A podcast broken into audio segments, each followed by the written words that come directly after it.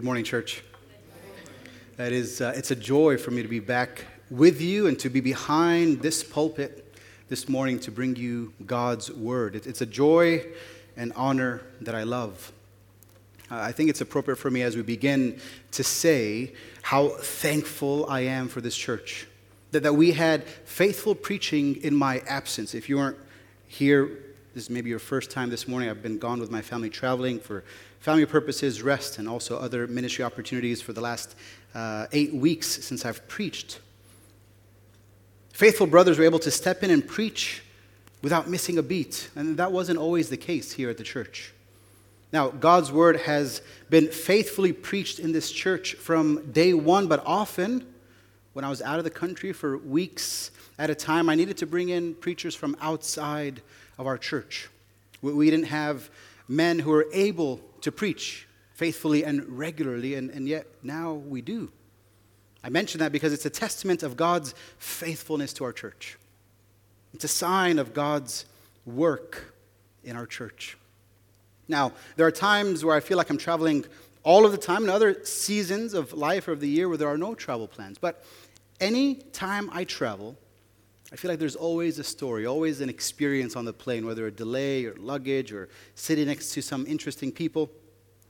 On a recent trip to Dubai, I sat next to a Muslim man who was praying. Now, it's common for people to pray as we're going to take off, and um, you know, it's good to pray. I always pray with my family and boys, especially. Uh, our boys are very direct with their prayers. God, please don't let this plane crash, which is not, I mean, it's what we all really want, but I never really use those words. But, you know, uh, on, this, on this plane, uh, this, this man didn't just pray as the plane took off, he prayed the entire time. Three hours and 50 minutes of nonstop praying under his breath. Now, I was there uh, sitting next to him doing my tatreez, which is a, a Palestinian cross stitching, which is not nearly as spiritual of an act, and he was praying three hours and 50 minutes. Uh, I, I think he must have been nervous to fly, and so he prayed. And I remember wondering then, and I wonder with you now did God hear his prayers? He was sincere, he was fervent, he was persistent in his praying, but did God hear his prayer? Does God hear all prayer?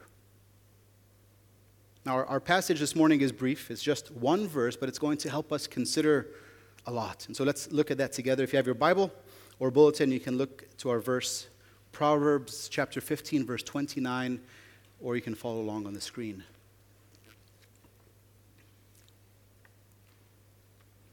The Lord is far from the wicked, but he hears the prayer of the righteous. If you're looking for a scripture memory this, this week, this could be a, a good, easy, simple one to remember. The Lord is far from the wicked, but he hears the prayer of the righteous. And if you're taking notes this morning, here's our main point God hears the prayers of his people. God hears the prayers of his people. Now, we, we will consider that opening question and a few other things about prayer, but here is what I want you to walk away with today. God hears the prayers of his people.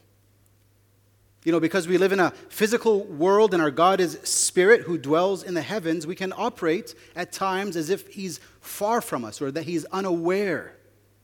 And so our prayers become less frequent. We notice that we are slower to turn to God. Our relationship can even become more shallow. And so we need to know and remember that God hears the prayers of his people. Friends, our God is a God who hears. With that, let's go to the Lord now and pray and ask him to speak to us through his word. Would you pray with me? Father God, we, we thank you that you have made yourself known to us through your word. And we pray that you would do that work again this morning. For those who don't know you, would you reveal yourself to them in the way that only you can? Father, strengthen those who are weak, encourage those who are broken. Father, we're, here to hear from you through your word. In Jesus' name we pray. Amen. Now, the, the passage about Hagar and Ishmael that Marcy read for us is, is a good one to set a foundation for our sermon. And I, and I think it's, it's safe for me to say that Marcy is my favorite Bible reader uh, here in the church, uh, next to Patrick Chama. Um, I really, really love that Zambian accent that he brings. If you don't know Patrick, next time you read, hopefully you won't be too distracted, but you'll, you'll see what I'm talking about. But I selected that passage to be read before the sermon because it's such a beautiful picture of God being near, God seeing and hearing. Now, for us to understand the, the fullness of the story, there is wider context uh, to consider. But what we have here is enough for our purposes.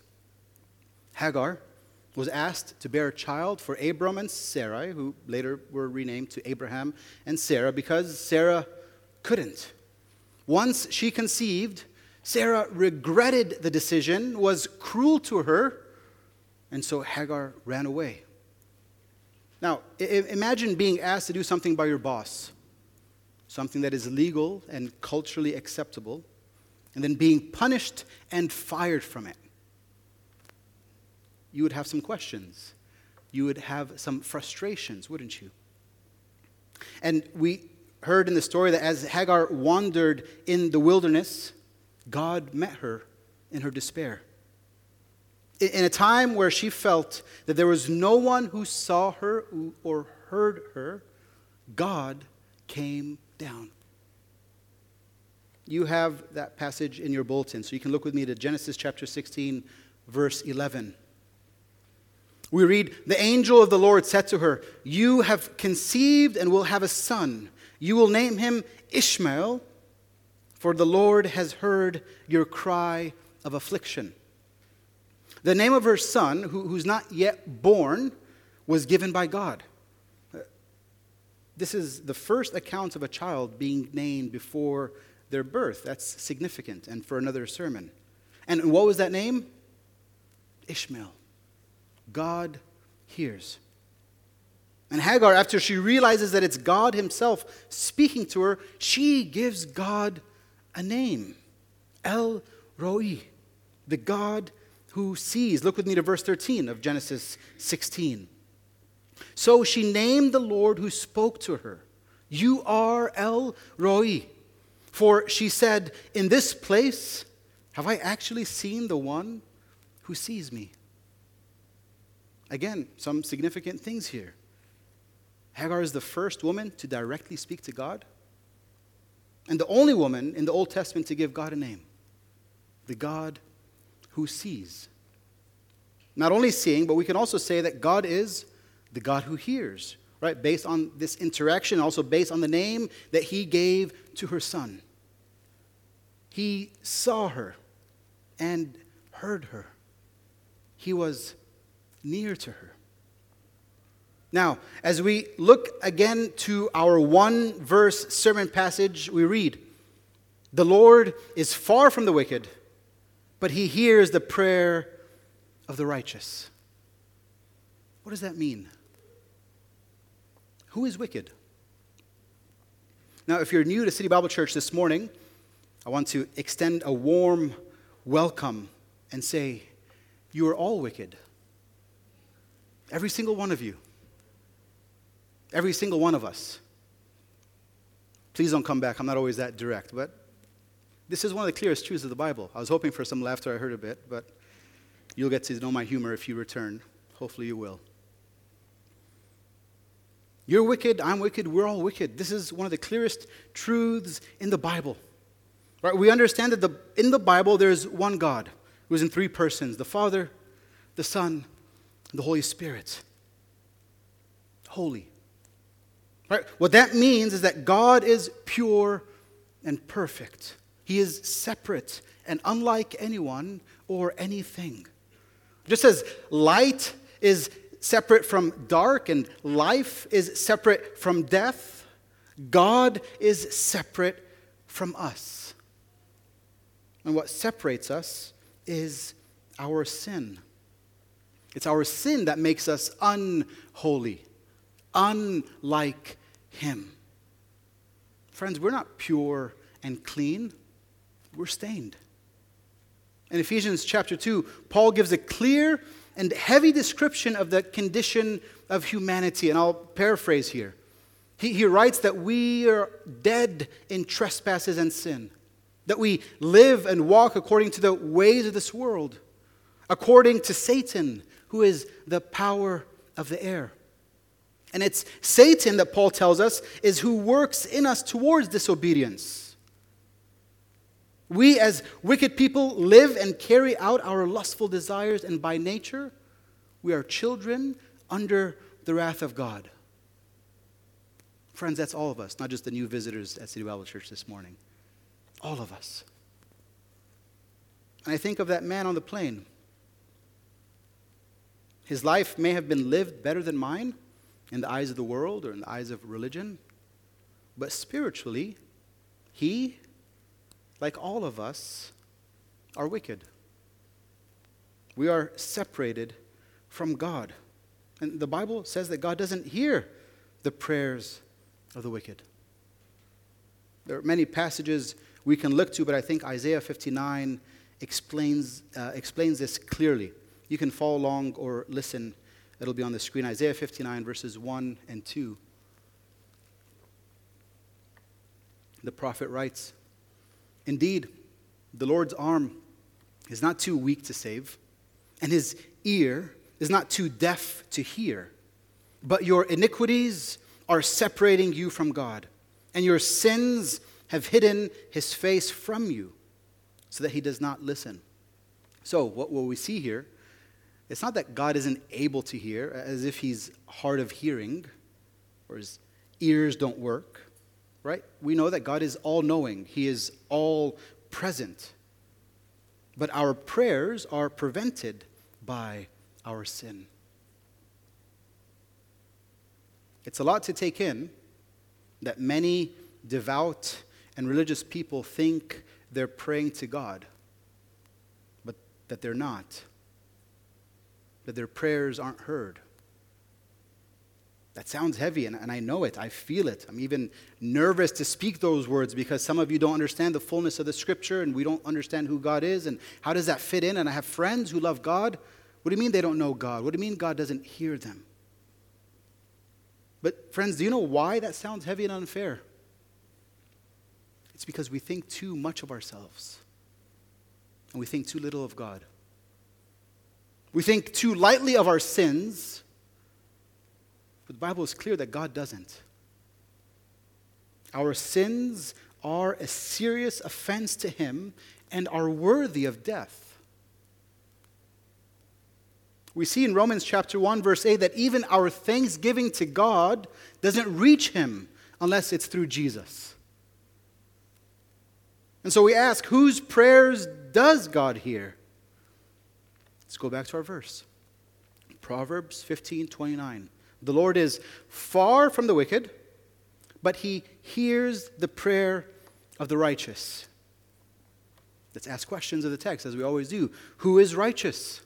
What is righteousness? Let's consider that together. We see a clear contrast in the text, don't we? Between wickedness and righteousness. And the Bible defines the wicked person as the one who does not regard God or His Word. They don't care about God's law, and they certainly don't care about keeping God's law. They don't want anything to do with God. Now, a righteous person is the one who does care about God and care about His Word. This person loves God's Word and His law. The righteous person has a right standing in accordance to God and His law, whereas the wicked person doesn't. They are wrong and condemned by the law. But if that's the case, then just as all people are wicked, right? Because it's because all people are wicked, then we can say that there is no one who is righteous. Hope you feel encouraged this morning. We'll see you next week. Is that, is that a good spot to end the sermon this morning? No. Listen to Paul's words from Romans chapter 3. Part of this is him quoting from the Psalms. Again, it'll be on the screen. Romans chapter 3, verses 9 through 12. What then? Are we better off? Not at all. For we have already charged that both Jews and Greeks, and what he means there is Jews representing God's people and Greeks representing everyone else. So, all of humanity, we have charged that all of humanity are under sin. As it is written, there is no one righteous, not even one. There's no one who understands. There is no one who seeks God. All have turned away. All alike have become worthless. There is no one who does what is good, not even one. Friends, this is a serious problem. We all have problems in this broken world, some that are caused by our own selfishness and foolishness and lack of wisdom. Many are caused from others' uh, foolishness and selfishness, and they have harmed us and have affected us. And we live in a country that we experience that. And we know that all too well. And I don't know all the problems that you have in your life right now, but I can say with certainty that none of our problems compare with this problem. But there is good news God is good. He alone is righteous. And, and because He is good, He has made a way for the wicked to become righteous. He has made a way for the dead to come to life. We can even go back and think about the presence of God and the initiation of God with Hagar. Right? In the midst of her hopelessness and despair, God came down. He met her in the middle of her greatest need. And friends, He does the same with us. For while we were still helpless, at the right time, Christ died for the ungodly. That, that stain of sin is what's brought separation, right? It's what's marked us as wicked. And so, out of God's goodness, He has taken that sin and put it on Jesus. Friends, that's what the cross is all about. It's God's wrath being poured out on sin, on our sin. It's God judging and punishing sin. It is the great exchange.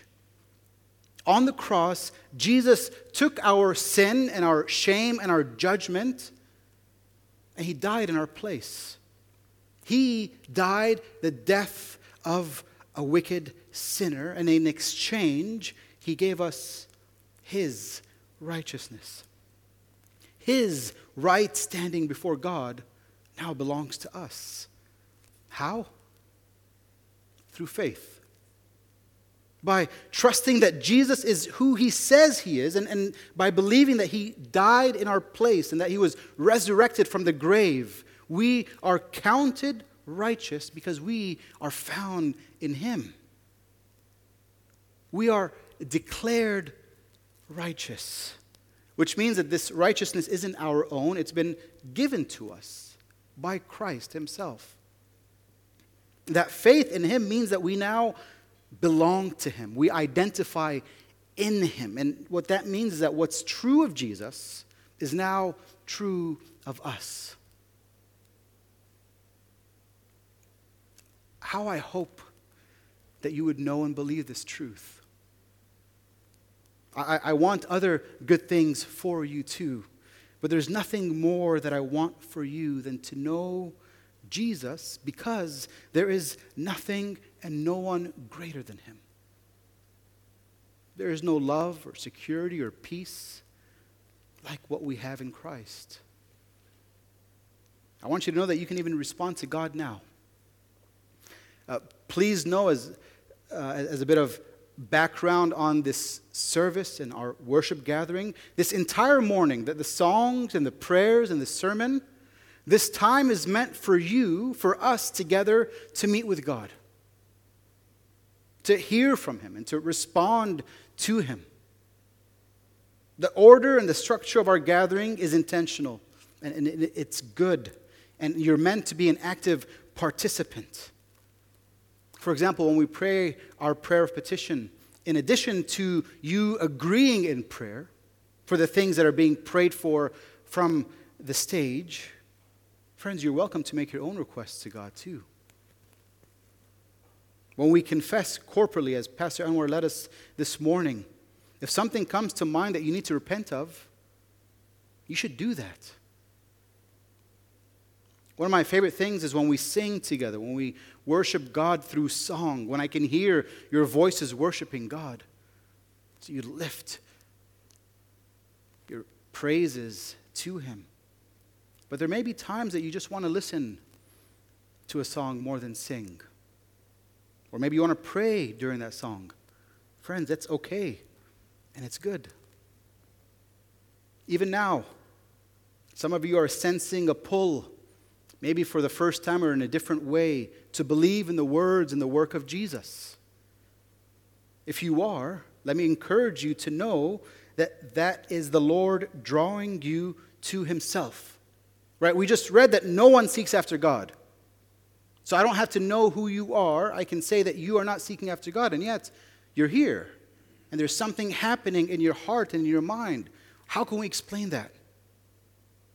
Right? If your eyes are opening up to the truths of God's word, friends, be encouraged. That's God working in you. Respond in faith and repentance now. Don't wait. Respond to the call. Put your faith in Jesus and find rest for your souls. And if you do that this morning, tell someone. If Someone invited you, tell them what's happening, that you've put your faith in Christ. And if you haven't come with anyone, speak to me or one of the uh, Pastor Anwar. We'd love to rejoice with you. Now, as we tie this teaching to prayer, because we are found in Christ, we can be certain that God hears us when we pray. Brothers and sisters, some of you desperately need to hear that this morning. I'm, I'm sure some of you are very discouraged and you wonder if God even hears you. You're a Christian, and so you believe that God's word is true. But if you're anything like me, sometimes I believe the truths of God generally. Right? You might believe that God hears the prayers of his people. You believe that he hears Christian prayer, but you're not sure if your prayers are heard. You believe this is a truth for others, but you have a hard time believing it's true for you. You're not alone in that. And yet, as we're considering prayer, we know from experience from, from the Bible that there are times of unanswered prayers. Did God hear those prayers? And there are things that the Bible says can affect our prayer life. How does, how does it all fit into that? And so, for the rest of the time this morning, I want to think together about these couple of questions. And the reason is because I want you to have a renewed and strengthened faith that God hears you, and that this reality would draw you closer to God. Let's first think about hindrances to prayer. Again, we're not doing a deep dive into prayer, so we're not able to cover everything about this topic or everything the Bible says about hindrances or unanswered prayer. But I can quickly say what the Bible says uh, why sometimes our prayers are hindered, right? They're affected, why they're sometimes not answered. And the, the, the primary hindrance to unanswered prayer is sin. Yes, we are justified and declared righteous before God, and, and yet we do fall into various sins, don't we? 1 Peter 3 tells us, uh, specifically speaks to Christian husbands and says that their prayers will be hindered if they don't rightly honor their wives. James chapter 4 verse 3 tells us that when we pray for things with the wrong motive that God won't answer those prayers. Jesus in Mark 11 tells us that if we hold bitterness in our hearts, that our prayers will be affected. Now, another hindrance to answered prayer is the sovereignty of God. What that means is that God is in control over all things, right? And, and because He knows all things and He loves you, He, he loves His people, He will determine if the answer is yes or no Or the very difficult answer of not yet? Well, how will we know if God's answering no? Or if it's maybe some other hindrance in our life? We pray and we examine our hearts and, and our lives. We repent because, again, repentance isn't a once done act. We live in cycles of regularly repenting of our sins to Christ and assurance and confidence that He has forgiven us of our sins, right? We call our church, our brothers and sisters, to join us in prayer. Because as believers in Christ, we know that we're declared righteous and we're not wicked. And yet, what happens is there is unanswered prayer. So, unanswered prayer and falling into sin might make us feel like we're wicked. We know the reality, and yet we have a different sense or we're confused based on our experience. So please, friends, listen closely. Your emotions don't determine your reality.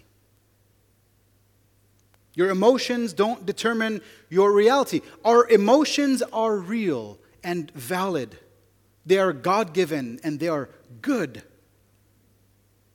So don't hear me saying don't be emotional or don't feel anything. That's not at all it. But often our emotions can deceive us to believe what isn't real, right? We know it very well that our emotions can affect our reality. And so we need to grow and mature so that our reality affects and determines our emotions. Friends, our hearts are deceitful and they lie to us. And what we need is, is to listen to ourselves less and to speak gospel truths to ourselves more. And it's those gospel truths that will transform our world. And we will begin to live in the reality of who we are in Christ. And once we recognize and truly believe, not just generally believe, but truly believe that we are secure in Christ, that our greatest need and greatest problem has been provided for, won't that affect everything? Those gospel truths will transform our world and lead us to express our emotions rightly to God and to one another. Now, I recently, this summer, I heard a, a pastor say that there is a Christian prayer that God will never answer. And it comes from the story of Peter when he was first called to be a disciple. Peter saw the holiness of God. He recognized that this man, this person, Jesus, isn't just any person. He's not just a good teacher. He's not just a prophet. He's not just someone special. He's God. And as he recognized his holiness, he saw his own sinfulness, and he said, Depart from me, for I am a sinner. Friends, God will never answer that prayer. God hears his people and will always draw near to his people. If we had another hour together this morning, which we don't, take heart, we will end soon. We can consider how our need actually draw Jesus closer to us. Friends, not only will God never answer the prayer to depart, right, to, to stay away from his people, he will always answer the prayer of repentance. For Christians, when we confess our sins, we do so with the assurance of forgiveness. We are able to approach God, and we do approach God as those who are already in his family, as those who are already accepted through the spilled blood of Jesus. And so we pray and have peace that God has heard and He will answer as He finds best. not saying that's easy, but we can rest in that and we can aim to rest in that and we can trust that God is good and believe that He's heard us. Now, for those who are outside of Christ, God will hear your prayer of repentance and he will answer you. He will never reject anyone who comes to him in brokenness, and repentance. All of us have been rejected in one way or another. And so many of you are afraid of rejection. You're afraid to get vulnerable and to approach God because you might be the exception. God has forgiven every single person who has ever come to Him, but, but I don't know you. No one knows the things that have happened in your heart, so you think, but me. That won't happen. As much as we can see very clearly that every single one of us is wicked according to God through His Word, we see clearly that all who call upon the name of the Lord will be saved. No one who comes to God through Jesus will be turned away. For you, Christian, brother and sister, if you feel far away from God, remember what Christ has done. Remember who you are in Christ and turn to Jesus. For you who haven't yet put your hope and trust in Jesus, listen to these words as an invitation to you this morning. Jesus says, Come to me, all of you who are weary and burdened, and I will give you rest. Take my yoke upon you and learn from me, because I am lowly and humble in heart, and you will find rest for your souls. Isn't that what we all want? Rest for our souls. Friends, our God is a God who hears. Let's call out to him because he listens to the prayers of his people. Let's pray as we close. Father, we, we, we again thank you for your word. We wouldn't know these things about you. We wouldn't know that you hear us and you draw near to us and that you care about us if, if you hadn't revealed that to us through your word. And so we thank you again for a glimpse of your glory this morning. And Father, as I prayed in the beginning, I pray again now. Would you work in the way that only you can? From wickedness to righteousness, from death to life, Father, that, that you would be glorified through this incredible work of salvation. And that it would be good for the person, for their life, for their family, for their work, for this city, Father, because we believe that the greatest hope for the city is Christ through his people. Renewed lives will bring change. And so, Father, would you use our church and other churches to make yourself known through them? We thank you that you hear us. We thank you that through Christ you've forgiven us of all our sins. And we thank you for the great love, great and faithful love that you've shown to us through him. And it's in his name that we pray. Amen.